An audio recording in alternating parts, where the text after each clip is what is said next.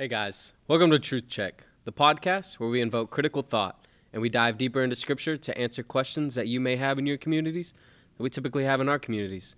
My name is John David. This is my brother Nick. Take it away. How's it going, guys? Welcome back to True Check. If this is your first time tuning in here with us today, the way that things go down is I'm the I'm the one who uh, asks the questions, and JD is the one who answers these questions with sound biblical truth, not based off of our own opinions or our own theologies, but based off of what the Word of God says about these things and the Word of God alone.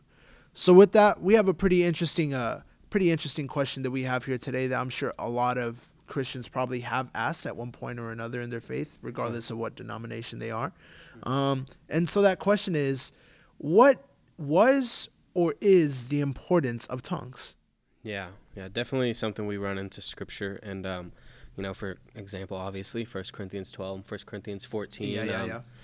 You know, and and we tend to fight over those things and and we we have our majors and our extremes and Right. and obviously Paul's dealing with that in 1 Corinthians 12 that's what that's what's happening and um, you know it's sad that we we've fallen into this place where we we're instead of unifying the body and coming together and really searching out what this means we, we point the finger and Use it we need- division. yeah yeah and we, we need to come back to it so hopefully we can we can kind of hit that today so yeah let me um let's go to acts 2 where it all starts right cool if i nerd out for a little bit Go ahead. Go ahead. all right, cool. All right.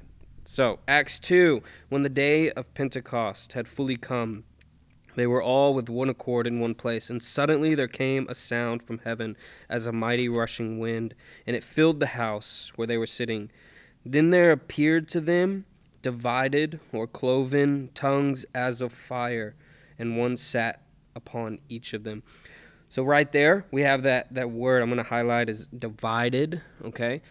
That word divided is a Greek lemma. It's diamerizo, which shows up in the Septuagint, which is, you know, the, the Greek version of the Old Testament, Right. which is referred to by Jesus. And obviously, Luke has something in mind here. So I'm going to read in the Septuagint, it shows up at Deut- Deuteronomy 32 8. Okay, I'm going to read that verse. I'm going to start at 7. Remember to the days of old, consider the years of many generations.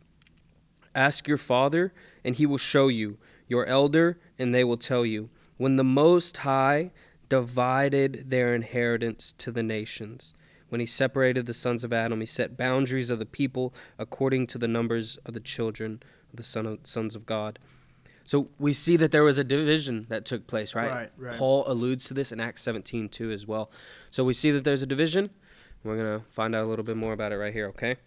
So in Acts 2 5, so let me just read 4. And they were filled with the Holy Spirit, and they began to speak with other tongues, as the Spirit gave them utterance. And there were in Jerusalem Jews, devout men from under or from every nation under heaven. And when this sound occurred, the multitude came together and were confused because everyone heard them speaking in their own language. That word confused shows up also in the Old Testament. And what it is is sunkeo, which shows up in the Septuagint, like I said, Genesis eleven seven. You know what Genesis 11 is? This is Tower of Babel. Tower of Babel, exactly. So let me read the verse. Smart. Come, you are smart, man.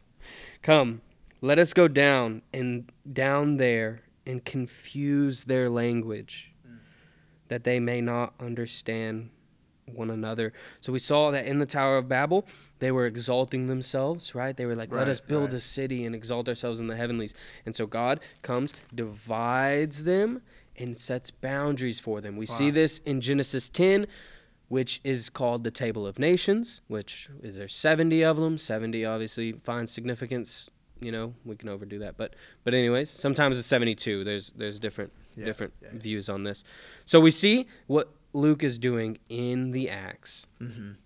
Is he's he's drawing on the story, right? We've talked Right. about this with with the gospel and we've talked about this with resurrection and how all this ties together. That's what Luke is doing. He's drawing on a story and the intelligent Wow. reader of the Old Testament, like a Jewish reader reading this would know exactly what Paul or what um, Luke is doing right now. He would he would be showing them that new creation has begun and God has redeemed that which he once separated. Yeah. And this is what Luke is doing. So that's the backdrop for tongues, just to get us started. That that's super interesting, honestly, to see how how like you said in the Tower of Babel, like the languages were separated Right. and they were all different, but here in Acts, in this moment, they all became like unified Yeah, to yeah, yeah. glorify like God's name. Like it was. That's that's amazing because like it you you see why it's so significant and Mm-hmm. why it you know why he put it in there because like you said like he didn't have to put it in Yeah, there totally. but there was such a significance that he did put it in there is to see that like Yeah. at this moment the nations and the people coming together to glorify God. Yeah, and that's exactly what they heard, right? Yeah. they heard them glorifying God, and we see this in in Act, or First Corinthians fourteen. So yeah, Yeah. Yeah. That's so good.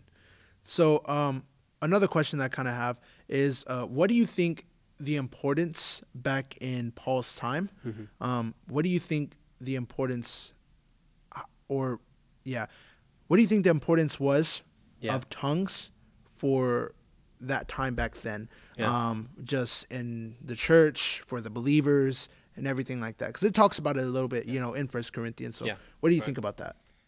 Yeah, so again, we could we we look to scripture to to find this out, and and we got to remember that yes, like this is what Paul is writing. This was written to a specific people, so it means what it means within context to those people, but Right. not forget that this is for us today as well. We are a continuation of that which God started through his Holy Spirit in the church in the first century and has continued to build upon through us in our lives today. So yes, this is totally for us.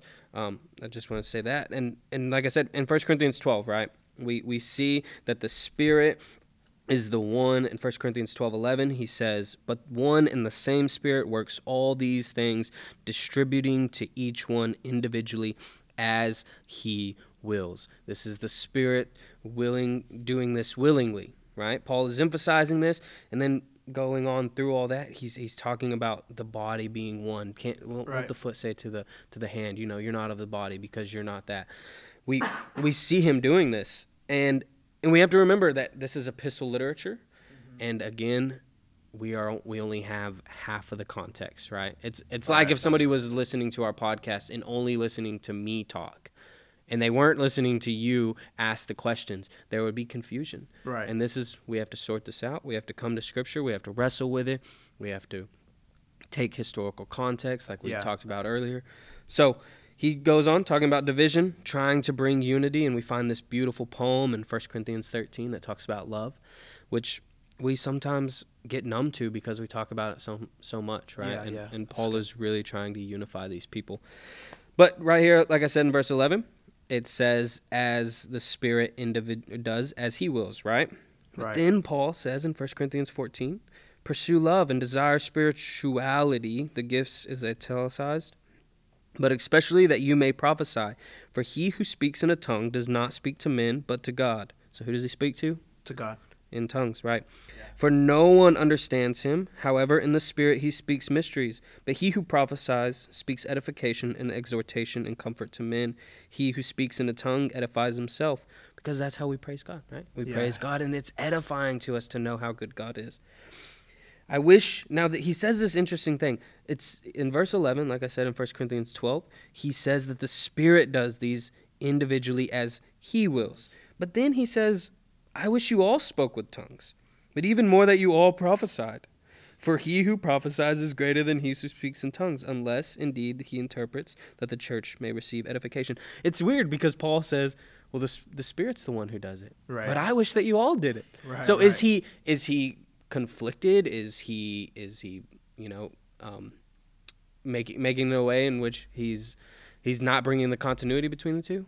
And the best way we can understand this is no, he's not. He's he's writing a letter to people and he's trying to bring unity Yeah. and there may be confusion. You know, somebody over here may be saying, "Well, I speak in tongues, you don't speak in tongues, and since you don't speak in tongues, you're this or you're out." Right? that's we we hear this maybe Yeah, today, today, right? yeah. And so Paul is writing to a church that he loves and he's trying to bring unity.